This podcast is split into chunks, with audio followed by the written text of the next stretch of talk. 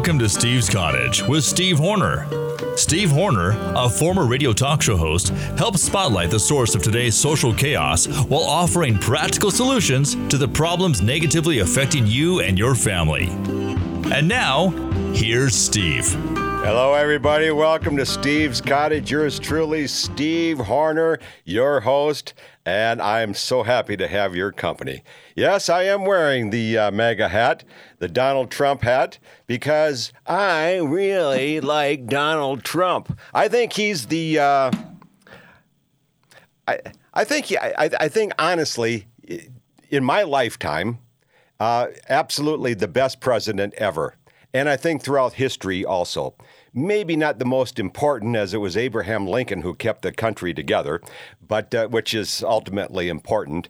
But uh, Trump did more than any other president in two years than uh, than any other president.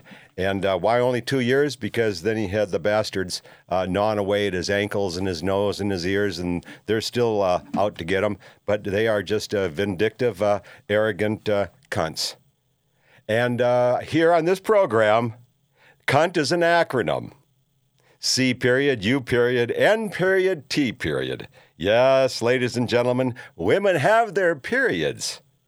But men, we have our exclamation part, uh, marks and points, and however you define it. It's called getting down, banging the table, and saying what you mean and mean what you say.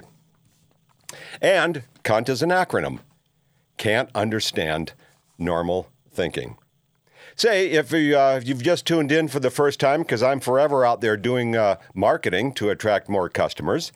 And uh, make sure that if you're going to Facebook, you, you, can find the cottage by checking out Steve's Cottage with Steve Horner, and you can find it on uh, you can find it on um, by going to uh, YouTube and going to stevehornerbooks.com. And while you're there, buy one of my fantastic self-written books from the heart, lots of meaningful information that actually will translate and describe much of the hot issues that we talk about here in our 25 minute visit here at the cottage. Well, I'm particularly happy today, and you're going to think, this guy's a real sicko. This guy's real macabre. This guy is a hater. But I'm not. I'm real, real happy. I'm going to tell you what makes me happy today. It's about as happy as a woman finding out she doesn't have breast cancer or that her child is still alive in the war or from the accident or that she and her loved, uh, lovey, uh, lovey-dovey husband are going to finally get together after a quarrel. A lot of things make you happy, right? Well, I'm always happy when the war is over. And when you have the villains of the war shackled or dead. And that's what happened to long-time feminist cunt Patricia Schroeder, representative of Colorado's First Congressional District from 1973 to 97. Suffered a stroke the other day, died at age 82, and I left a message with her publisher and whoever else I could contact. Good riddance to bad rubbish. This was a cunt that authored in and championed abortion. Think of how many children she was. Re- whose death she was responsible for. Think of how many uh, domestic abuse uh, quarrels she instigated by, uh, by uh, crowning women with this arrogance and vindictiveness, this dominance that made no sense and doesn't to many, many millions of men who are working hard out there to earn a, earn a dollar for their, for their family.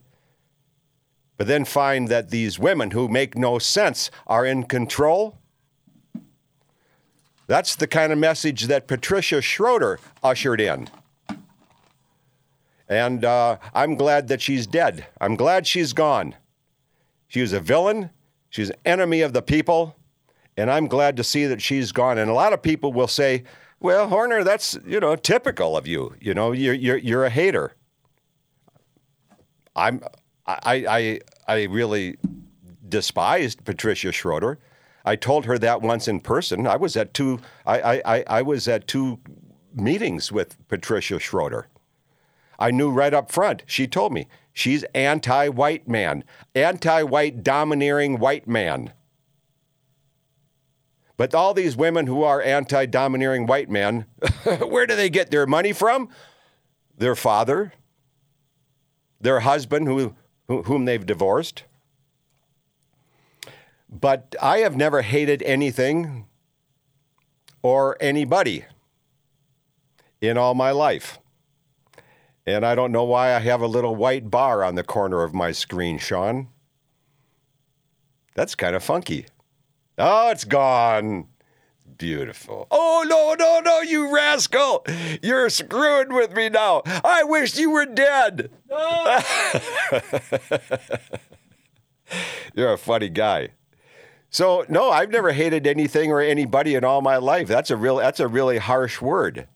But you see people use it as verbal artillery to put you in a corner so you shut up. But maybe people have told you because you're a Trumpster that you're a hater and now you believe it because it maybe, maybe has come from your children. Well, being, being a hater uh, means that you've made an assessment against somebody that you really uh, could do without or maybe despise. It's like being called a racist you know, just because you fart in the presence of somebody and they're offended doesn't mean, you know, just because you offend somebody doesn't mean that you're a racist. A racist and a sexist are people. Now get this, okay? Don't don't let the, don't let don't let the haters gang up on you by giving you this verbal artillery that you don't deserve. Speak up for what you believe. A racist and a sexist are people who truly believe that they were created by God to be superior superior men over women or superior people over other people. Are you like that? I didn't think so. I'm not. I just, throughout life, I just make uh, conjecture and, and assessments. I, I'm not the judge. I don't know if what this person is doing is pleasing to God. I don't think it is based on my experiences. So I make assessments, but I, I, I don't make judgments. And that's another thing people will throw at you. Why are you judging me? I'm not. It's like reading a book. I made an assessment. I like it or I don't, or I like different aspects of it or I don't. So, uh, you know, get off of it. Start understanding a little bit about the world in which you live. It's cleanup time right now, ladies and gentlemen. I'm going to go back to last week's program and just touch on a couple of items. Remember, I was telling you that I uh, was spending uh, spending uh, four beautiful nights and five days at the uh, Oceanside Marina Suites, which is a classic resort built in the 60s and has been mainta- maintained meticulously all the time. And, and the rates are really, relatively, really pretty decent. And this is coming from a guy who usually checks in at a Motel 6. So it's right on the water's edge on the Pacific Ocean, and it jets out on this peninsula out in uh, Oceanside, California. And remember last week I was telling you that I, when I go to town and I've got a couple of days to roam, I'll go to like the uh, county buildings and the library and the courthouse and just talk to people who live and work there. You see and uh, find out tax rates and talk out talk about uh, different policies and so on and so forth. And and I did that to Oceanside, and I shared a couple of uh, findings with you last week. But one that I failed to is that at the utilities, one of the women said they get 50% of their water from the Colorado River. I said, good luck to that. Do you know you're on the tail end user after it comes down Lake Powell and Lake Mead? And they're at they're only at 25% of capacity now? And you're one of the end users in California. And it's just not going to last. So you have to make you, you, you have to you're going to have to make different big big big adjustments. Because it's not drought it's, it's overuse. And it has been going and, and it has been overused for the last 30 years. I've seen that colorado river dwindle over the years because I like traveling along it at different towns and and uh, day trips and road trips and so on and so forth. I'm a, I'm, I'm a real admirer, a real lover of the uh, Colorado River. So, uh, oh, and then I said, well, why aren't you tapping into the water that Carlsbad, just to the south, is manufacturing from their, you know, one of the, they have one of the world's largest desalination plants right there. Well, she couldn't answer that. So it has something to do, and, and Carlsbad sells their water to a lot of different communities that's, uh, you know, desalinated right from the ocean. Everybody thinks that's the uh, real, you know, panacea for um, uh, today's water shortage around the globe, but it probably is not because there's something happening there with why Oceanside doesn't buy it, and it could be expense. It could be, um, you know, there's a lot of nasty re- residue that's uh, that uh, that uh, takes place from that uh, that uh, process. So whatever the process is, or I, whatever this uh, the program is, or the problem is, I don't know. But uh, but leaning on the Colorado for 50% of your water use is uh, probably not a wise idea. So, um, also last week, and I want to clean this up, is that I once again laid a lot of problems of today's uh, issues on women and uh, the Jew press. And because I only have 25 minutes, I didn't have time to explain myself. So let me give it a try right now. And explain this to you because it's not about race, creed, uh, color your skin. Don't give a damn. Okay, I'm a Martin. I'm a Martin Luther King Jr. fan. It's all. It's it's all about your behavior. It's all about what you have up here. It's how. It's all in how you conduct yourself. I remember growing up in Minneapolis, and I've talked to you a little bit about this, but uh, at seven years old, the uh, summer of 1955, the Star Tribune, which was then known as the Minneapolis Star and Tribune, and uh, they're, they're an ultra, ultra liberal rag right now. I used to be a, a paper boy for them. Well, during that uh, particular summer of 55, my older brothers and I, I've got three older brothers, myself, and then two younger brothers, they were too young to participate in this uh, Golden Gloves and uh, it was down at Nicollet Park, was, which was just bordering an area where some black people lived. Uh, the freeway had come through, and then starting with uh, you know First Avenue and Second and Third Avenue, there you, you, know it was it was was more black people there than in uh, any other uh, part of the uh, city. And then North Minneapolis became popular for North uh, for blacks and so on and so forth. And of course, of course, there was only two percent blacks in Minneapolis at that time, and super, super, super, super low crime. Crime was pretty much unheard of. Seriously. Well. we uh, would go up to Nicollet Park every week and, um, and, and practice our boxing, and then it was culminated uh, late in August with a, uh, a boxing match among all of us. And then we would be paired and seated. And uh, I don't know if this fellow that I fought, uh, Daniel Johnson, I looked at the Star Tribune uh, column that my mother had saved. My, uh, my older brother Phil, who was 11, he won.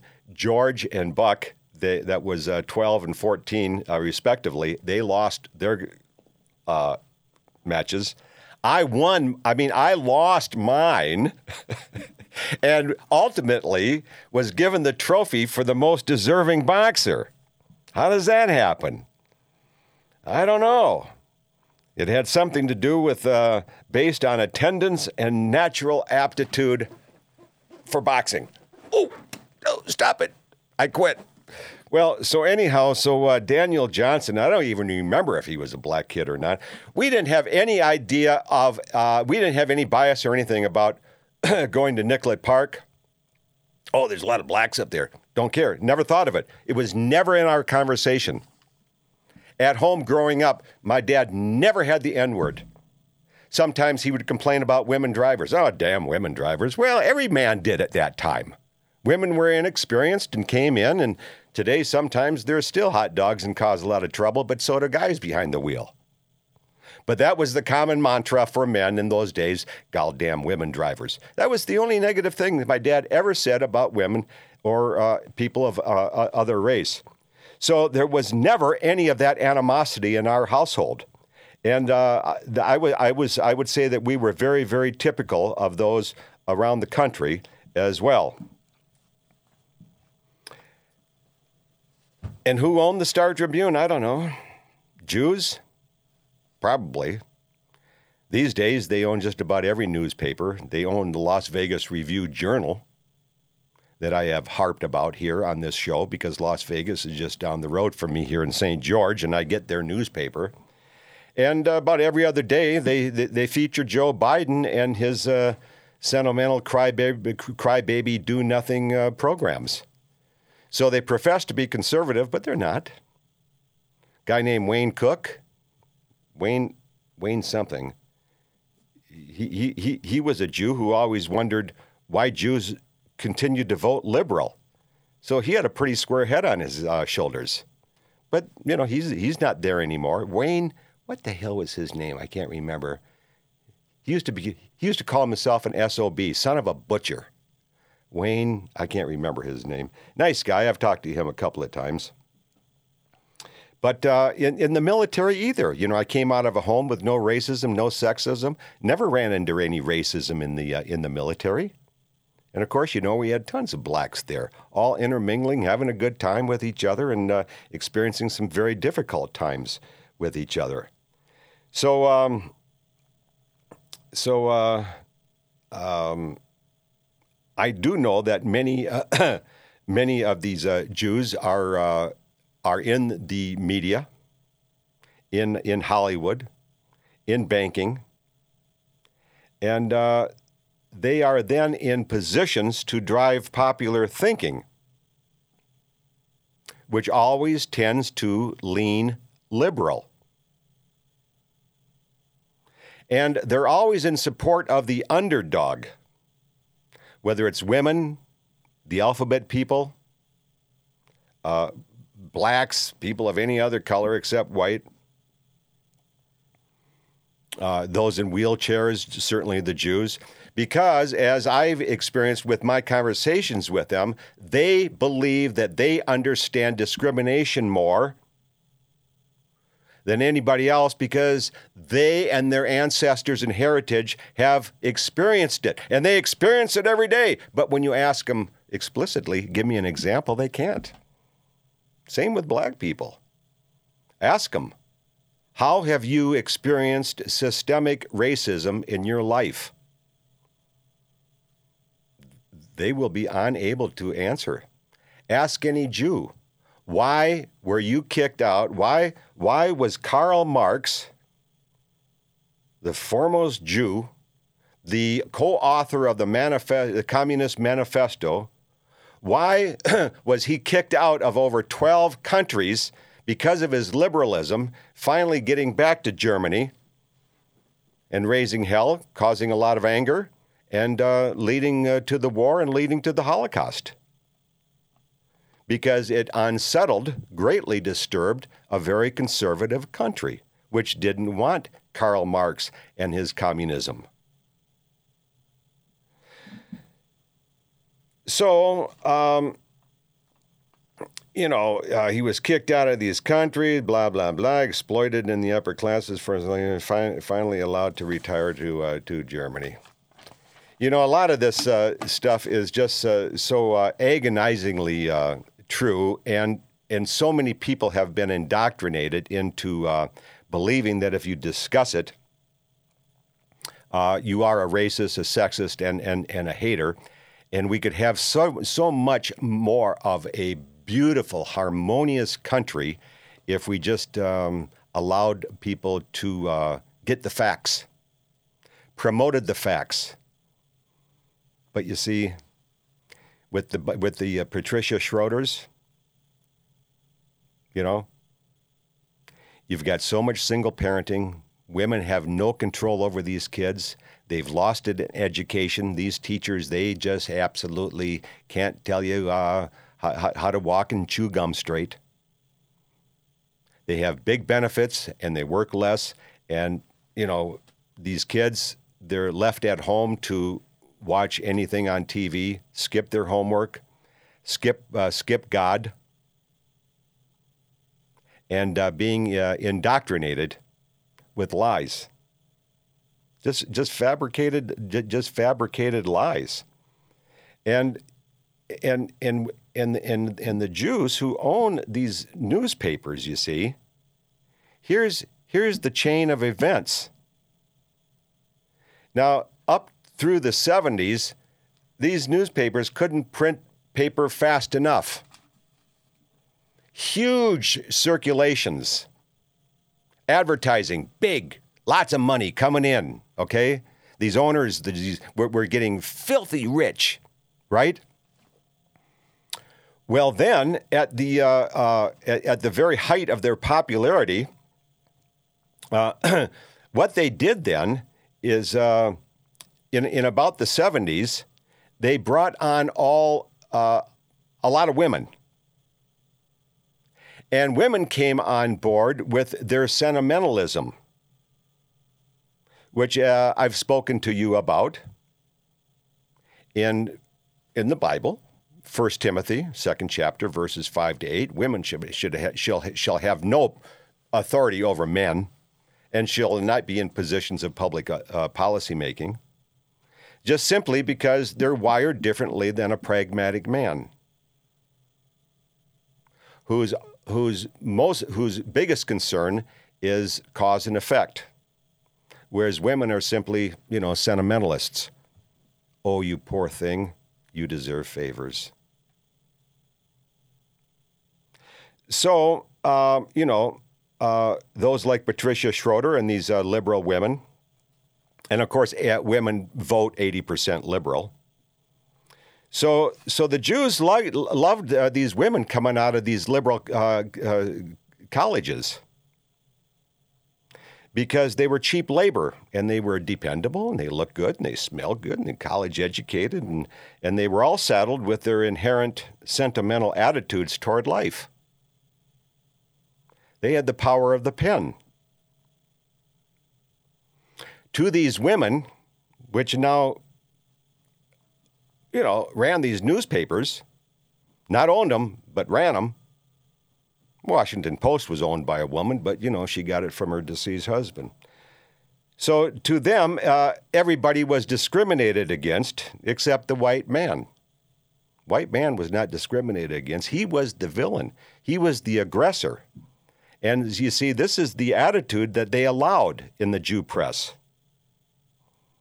because the Jew makes money off of Hollywood and oppression and with homelessness and with abortion and with busted education. The, Jew likes to makes money off of the um, the um, the tears of others. And as you can promote this warfare in your press, well, that just creates more uh, more empathy for your chosen group. It it it it, it reaps more public uh, tax money and support for your public group. And uh, unfortunately, or fortunately, uh, cunts and Jews uh, sometimes have a hard time recognizing which side of their bread is buttered because as they promote these lies and omissions and, uh, and, and vilify the white man who still really continues to build America, their circulations have crashed. and many continue to go out of business. They can't find advertisers. You see? So they're stupid and blind. But I guess that's what that's what hate and ignorance does to a human being. And so we rattle on. Well, ladies and gentlemen, it's been uh, another quick 25 minutes. I hope you do go to stevehornerbooks.com and buy one of my books and get a little further ex- explanation about some of these uh, some of these big time uh, meaningful issues that we discuss here at the cottage. So, like my friend uh, Ernie said to me a couple of weeks ago, he said, Real life, Steve, is the space between the notes.